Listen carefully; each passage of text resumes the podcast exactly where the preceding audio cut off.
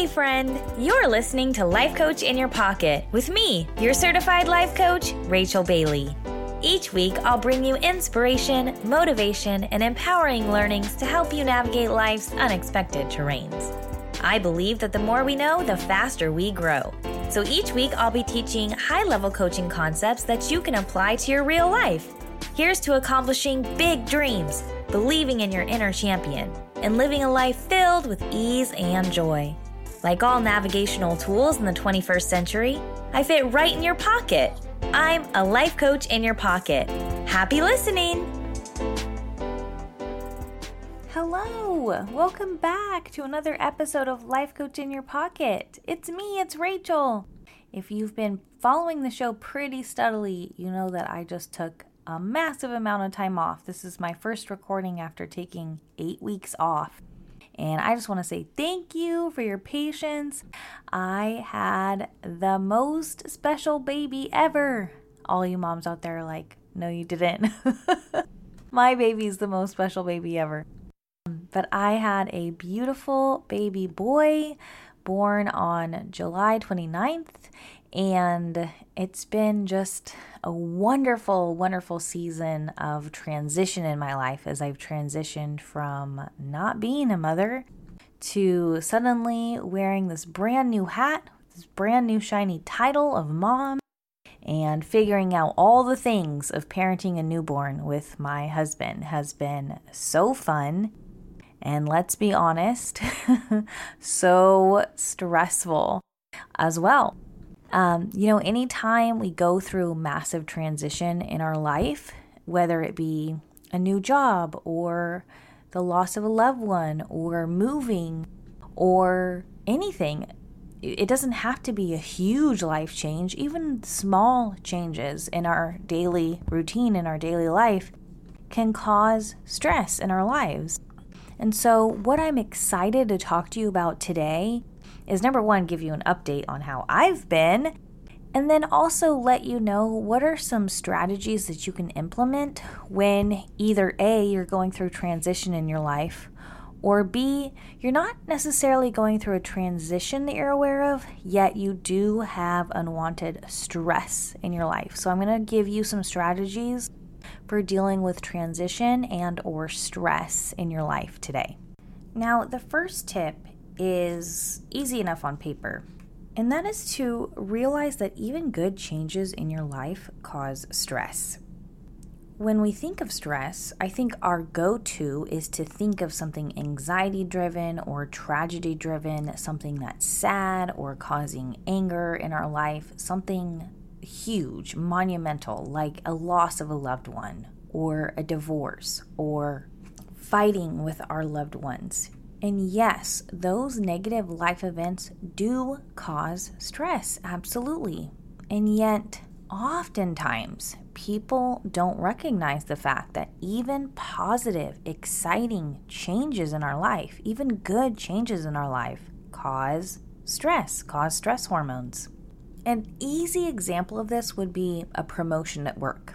If you get a promotion and a raise at work, that is a good thing in your life, right? And yet, what does it come with? It comes with new responsibilities. It comes with a new job title that you've never done before. It comes with a learning curve. It comes with maybe working with new people. This can be stress inducing because it's a huge change. Yet, even something that's even more subtle than that, let's say a new relationship where you feel butterflies and it feels warm and fuzzy and exciting and you have all this release of endorphins, how could that be stress inducing? Well, it can be stress inducing because you're shaking up your normal. And anytime we're shaking up our normal, we can produce stress in our life. So, step one is simply to recognize if I have stress in my life, has there been a change? Has there been a transition? And recognize the fact that even good changes can cause stress. Now, the second tip that I have for you is to acknowledge that things are changing because what we often do as humans is we want to deny that things are changing. We want to bury our head in the sand and say things are going to go back to normal, they're going to go back to the way they were before. I want to get back to point A where my life looked like this and felt like this and sounded like this, and this was the way that I want it to be now. And I would just say if that's you, please know that that is so 1000% normal for people to want to go back to the way things were before things changed. Here's the problem with that the longer that we want things to go back to the way they were before, the longer we are procrastinating and putting off making our new normal the new normal. If we're always looking at yesterday, oh, I just want to get back to how it was before, I just want to get back to how it was before, we're prolonging making today our rhythmic routine, our settled in way of doing things. And if that's the case, what we're actually doing is creating more stress in our life. Denial creates more stress in our life, and it can prohibit us from moving forward and moving into acceptance. I'll give you an example of this from my own life. My last year of teaching, I knew it was going to be my last year. Like, I had been wanting to step out of the classroom and step into entrepreneurship for a long time about five years. And going into my last year of teaching, I knew this has got to be the last year. Well, in order to make that happen, I took a part time job at a different school. So I only taught 50% of the time my last year teaching because I wanted to set myself up to be able to work on my business and get clients and do that part time to set myself up to going full time entrepreneur the following year. In my head, the plan was perfect. On paper, the plan was perfect. I was really excited about it. Well, moving to a new school and going half time caused a lot of stress in my life. I had a new boss, I had new coworkers, I had a new classroom environment that I was sharing with another teacher. I had new students, and for a long time, I'd say the first couple months of school, I was trying to do things the way I did them at my old school. I was really stuck in this pattern of I got to make the old way work here. And what I didn't realize then, that I now realize in hindsight, was the old way was never going to work in this new environment with new students and a new co teacher and a new boss. It just wasn't. But my persistence to try to do it the old way caused a lot of friction between me and my co teacher. It caused a lot of friction between me and my new boss. It caused a lot of friction between me and the new students because I had in my head the old way was better. But what I failed to realize was that that old formula of this is how I teach, this is how I classroom manage, this is how I talk to parents, this is how I run my schedule. That old way of doing things was never going to work in an environment half time with a co teacher. The denial and my persistence to try to do it the old way caused a lot of stress. If I would have just acknowledged, okay, I have to scrap everything and start over, I think my year would have been a lot less stressful. In fact, I know it would have been a lot less stressful, and I probably would have had a better relationship with my co teacher. But we were both projecting, I want it to be a certain way. She wanted it to be her way. I wanted it to be my old way that worked for me at my old school. And we had a really tough time establishing a new pathway for both of us. Well, why do I share that story?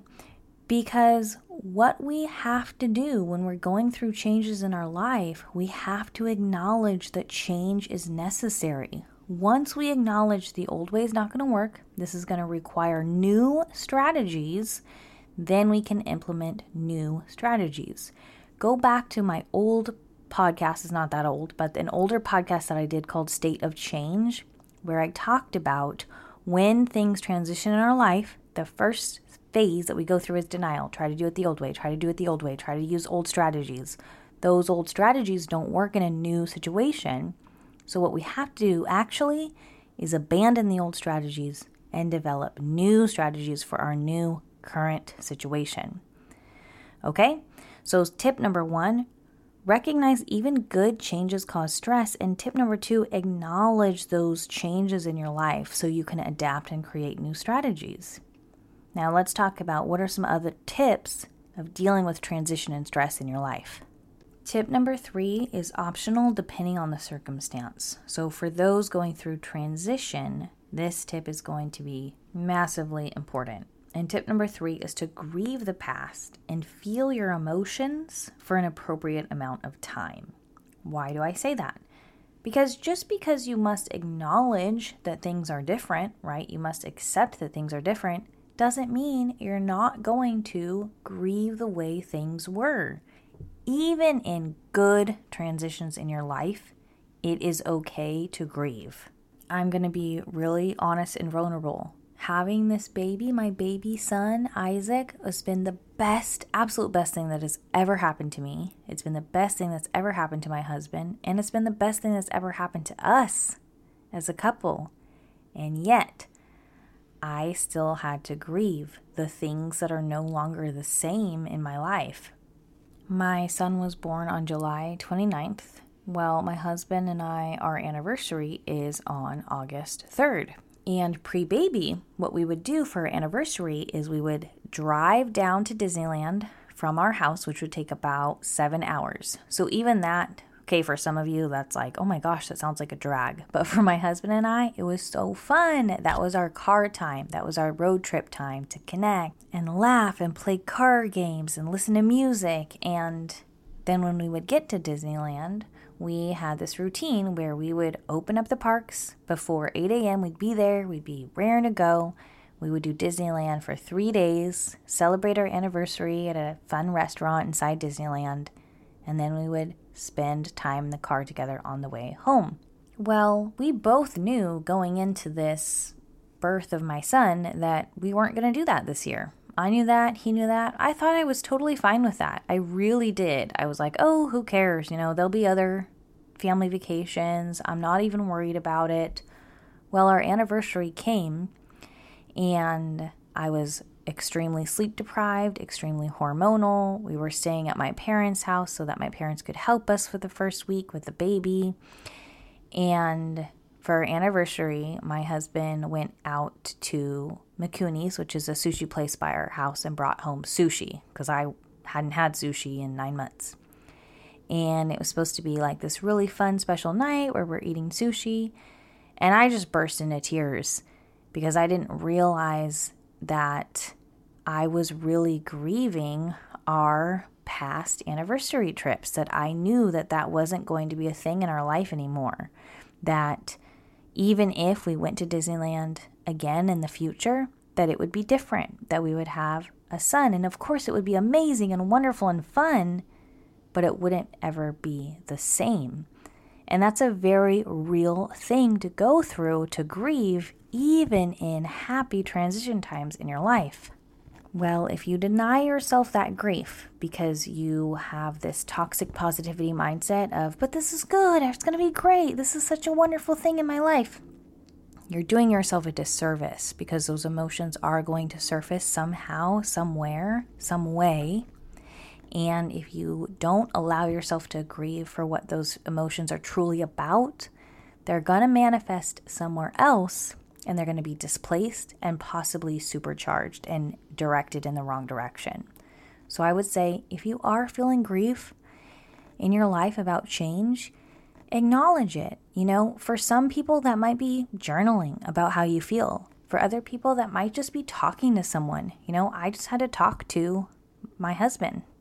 And I said, I know that this is a really happy time in our lives, and I'm really happy so please don't take this the wrong way, but I'm sad today. I'm sad that we're not driving down to Disneyland and laughing and singing songs in the car together. I miss that and I'm going to miss that. And he said, I'm going to miss that too. And he allowed that moment before saying, and the next time we go to Disneyland is going to be even better because we have a son and he's going to be enjoying it and we're going to be enjoying it through his eyes and all of that's true. But you got to give yourself a minute. Okay, this next tip, tip number four, is to hold on to as much of the routine that you love as you can. Hold on to as much as the routine that you love that you can. Now, this might sound counterintuitive to what I said in tip number two, which was acknowledge the change, right? And move into new strategies. And that's true. Yet, at the same time, there are going to be parts of your old routine that you can hang on to that will work in this new phase of life. And that's what you want to hold on to because holding on to the rhythmic beats in your life that can stay the same, that is going to support you in lowering the cortisol, in lowering the stress hormones, in finding rhythm in your new way of life by keeping what you can that's routine. Now, I'm going to be very vulnerable and share that I have not quite figured out what the old beats are that I'm bringing into my new life. I'm still figuring that out. And so that's okay. You're going to give yourself time to figure this out. Because when your whole world flips upside down, you're not really sure where the old rhythm is. You're not really sure what you're bringing with you into your new life yet. So, what you actually want to do is play around with some things that were old and see if they work and feel good and work in your new way of doing life. So, some examples what I'm trying out in my new life is hey, when can I get in my workout? that is a rhythmic beat that I had going for me before baby, pre baby. I worked out three times a week, very consistently. How can I still make that happen? Now, the workout might not be the exact same, and that's fine. Yet, what's important is that I am finding a way to fit that beat, that rhythmic beat of working out consistently into my new life. So, what I did, I bought a Peloton bike. I'm not an affiliate for them. I'm just telling you what I really did because I want to be able to work out while I watch my son. And I was going to the gym three, four times a week. Well, I don't know that I'm going to be able to do that anymore, or at least not for a while, right? So I was like, okay, I'm going to figure out a way where I can work out from home and watch my son at the same time. So get creative about which parts of your old routine you can modify and hang on to to fit into your new life. And this might take some trial and error. There's going to be some things where you're like, oh, I tried to hang on to that routine and that didn't work. Okay, let it go and try something else. Okay, this next strategy, I'm pretty sure I have to have shared it before because I love this exercise and I do it all the time. And I'm like, I have to have shared this before on another episode, but I don't remember if I have or not. I got baby brain. So I'm going to share it again because it's worth repeating. So, this strategy is called a brain dump exercise. That's what I call it. So, you might have heard me talk about this before. If you have not implemented this strategy yet, oh my gosh, what are you waiting for? This exercise is a total game changer. So let me start with why this exercise is so awesome, and then I'll tell you what it is, and then I'll tell you how to do it. So, why this exercise is so awesome. You, at any given time, have maybe 10, 20, 30, 40 tabs open in your brain, depending on who you are. You have multiple thoughts going on at one time. And your unconscious mind is designed to keep bringing things back up to the surface for your safety, for your protection, for your survival. Your unconscious mind does not want you to forget anything that you have coming up, anything that you have to do, okay? Because this is a survival mechanism. If you forget that you have something important coming up, right, that could be detrimental to your life or to your lifestyle. Okay, let me give you an example. Let's say in your brain right now you have, oh my gosh, I need to write thank you cards. I need to get those to the post office before Friday because it's been a certain amount of time. Oh my gosh, I need to respond to that email about my taxes. I totally forgot to do that. Oh my gosh, I have a dentist appointment that's conflicting with this other appointment, so I need to call and move that. Oh my gosh, I have a presentation coming up next week. I got to remember to change the PowerPoints oh my gosh, it's almost the first. I have to pay my mortgage. I can't forget to do that because I forgot that I took that off automatic because we changed banks. So I got to remember to do that. Okay, you get what I'm doing. You get where I'm going with this. This is normal, everyday life. And what happens is these different things that we have coming up on the calendar aren't necessarily all today. So tomorrow, our brain is going to remind us all of those same things over again. And the next day is going to remind us all of the relevant things over again until that one is crossed out and done with. Then we, what, fill it with a new thought that comes up. This is so extremely draining and tiring on your whole entire system that your unconscious mind feels compelled to constantly remind you of these things that you need to do. So, this brain dump exercise, what it will do is it will allow all of that brain power to be used for somewhere else. It's going to conserve all that energy that it takes to remind you over and over again don't forget this, don't forget that. Oh my gosh, we got this. It's going to take that chatter out of your head and create more space for creativity and problem solving, and it's going to give you more energy and it's going to reduce your stress. Okay, you bought in, you're like, oh yeah, tell me what this is. I would need it. Okay, it's actually quite simple to explain. So, if you are a person that likes to visualize things, I want you to follow along with a visualization of how I'm going to draw this out on a piece of paper. Okay, and if you're very auditory, you're just going to listen and understand perfectly. Okay, so here's what the brain dump exercise actually is it is a literal writing of everything on a piece of paper that you have to do so that you don't have to remind yourself every day. Yet, even more than that, there's a specific way to do it that will allow you the most efficient way to make sure you always remember everything and that everything gets done in a timely manner. So, the first thing you do is you grab a piece of paper and you create different columns. Okay, so I usually make about four columns, kind of just depending on what you have going on in your life. You have a column for each project or subtitle that you have going on in your life. Let me give you some examples of this. So, let's say you're on the PTA, right? That's a responsibility that you have. Well, one of the columns could be titled PTA. And then underneath the PTA, you're going to bullet point everything that you have coming up for that one project in your life, for that one piece of the pie. Then in your next column, let's say you have job title.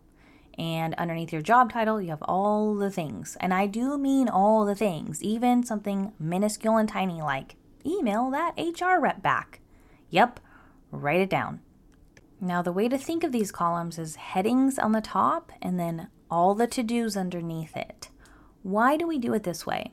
You do it this way because as your brain is writing each category in a column, that triggers your brain to compartmentalize everything out. So while you're looking at the title, PTA, you focus only on that. What are the things I have coming up for that?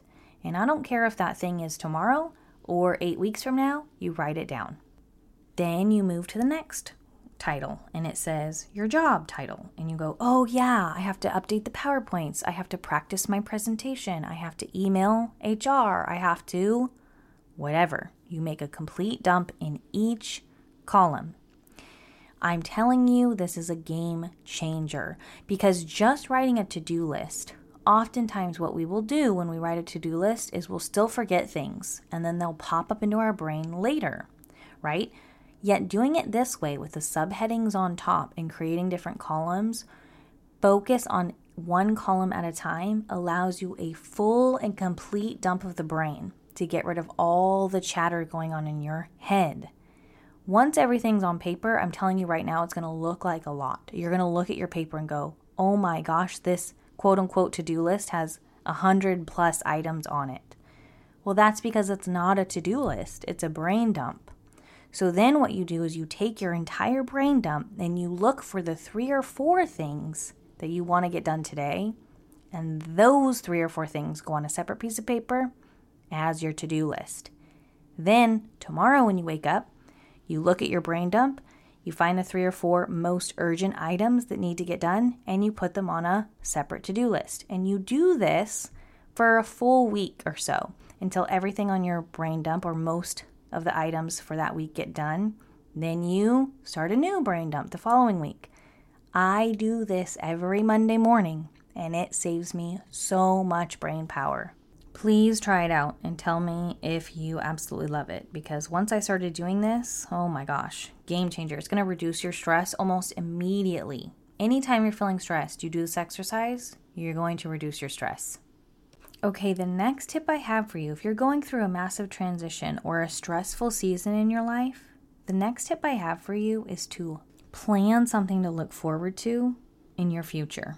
If you have something on your calendar in the future that you are really looking forward to, that is going to create endorphins and serotonin in your life every time you think of that future goal or that future plan.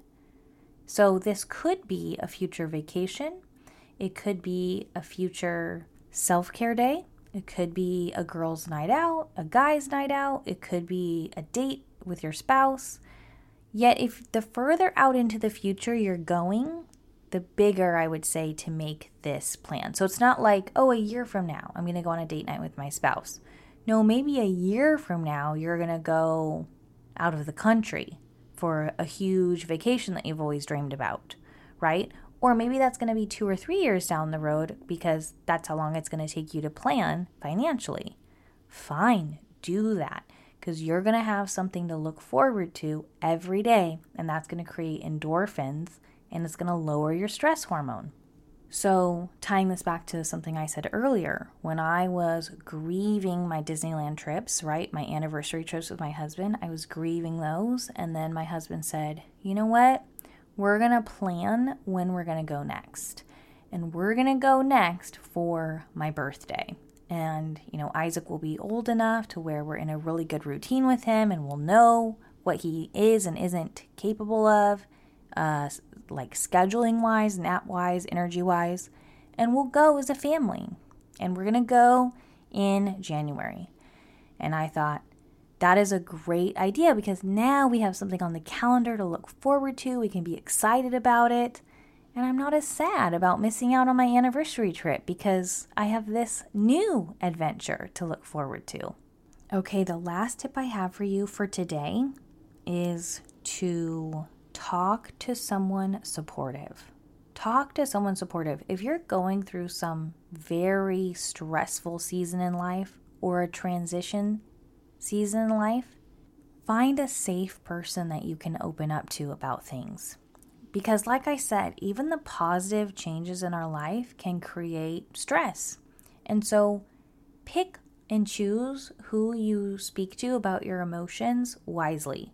Because what you don't want to do is you don't want to talk to the person who's going to disregard your feelings and say, Yeah, but look how happy and great everything is. There's a time and place for that, but it's not the first thing that should come out of someone else's mouth. And if you know, hey, if I go to this person, they're going to negate how I'm feeling and tell me to be happy and tell me to focus on the positive, I'm going to say avoid that person.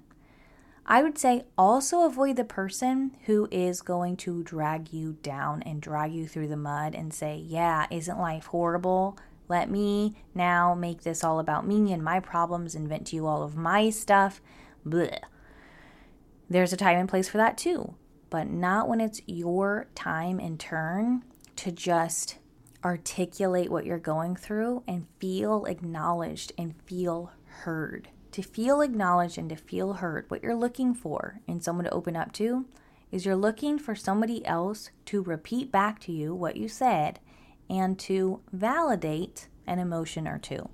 So, a good example of this would be, Oh my gosh, so what I'm hearing you say is that you now only sleep one hour at a time at night? That sounds so exhausting. Are you exhausted? That is a good friend. That's hard to find though. So I'm not saying like go out and judge all your friends because they don't have the capacity to do that. But what I am saying is number one, be that person for someone else. When someone else comes to you and just needs to vent, oh my gosh, all you have to do, it's so simple. Repeat back to them what they said and then give an emotion that you would feel and then ask, Do you feel that way? Okay? It sounds like this. Again, here's the example. Oh my gosh, so what I'm hearing you say is that your boss gave that promotion to someone else. You know, that would make me feel really overlooked and undervalued. Is that how you're feeling? Or tell me, how are you feeling? Oh my gosh, your friends are going to love you for that. You know why? Because they're not getting that from other people who don't have the social and emotional awareness to do that for them. So be that space holder for someone else. And then pay attention. When you're venting to somebody, what are they giving to you? Are they just making it all about them and totally ignoring you? Or are they providing what I absolutely hate. Maybe maybe you don't hate it as much as I do, but the positive, the toxic positivity, like, oh, but everything's gonna be great and you're fine and da da da. For me, that's tr- very triggering. I cannot do that. that to me is almost worse. But pay attention to how people respond to you when you open up. And then be cognizant, be aware, and be conscious of who do I really enjoy opening up to because they provide me with what I need in response? And who do I not enjoy opening up to because they don't provide what I need in response? And then use that information to your advantage next time you need to talk.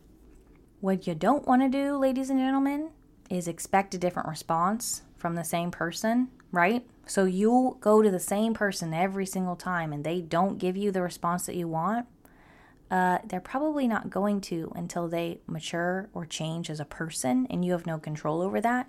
So if you're going to, you know, said brother in law every time and said brother in law doesn't give you a response that you like, try a different person.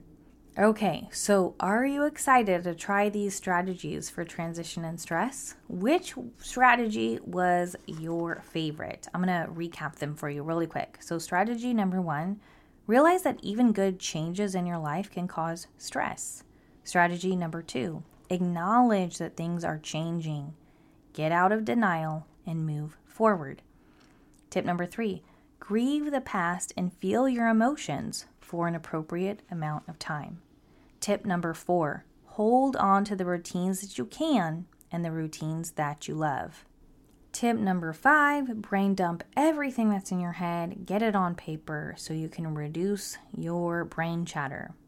Tip number six plan something to look forward to in your future. And lastly, tip number seven find the person who's going to acknowledge and validate your feelings so you can feel heard. And if you don't have anyone like that in your life, please feel free to reach out to me. That's what I do on a professional level, and I'm happy to be here for you if that's something that you're looking for in your life. All right, ladies and gentlemen, thank you so much for spending the day with me. I appreciate you. If you want to see pictures of my son, I have them on my social media on Instagram, which is Coach Rachel Bailey, all one word, at Coach Rachel Bailey on Instagram. And you can follow me there and see my journey. If you just want information about the podcast, I have a brand new Instagram account. There's not much on it. I have barely any followers because it's brand new, but you can also follow Life Coach in Your Pocket on Instagram. All right, I hope you are fabulous. I hope you are well. Shoot me an email so we can connect. I love ya.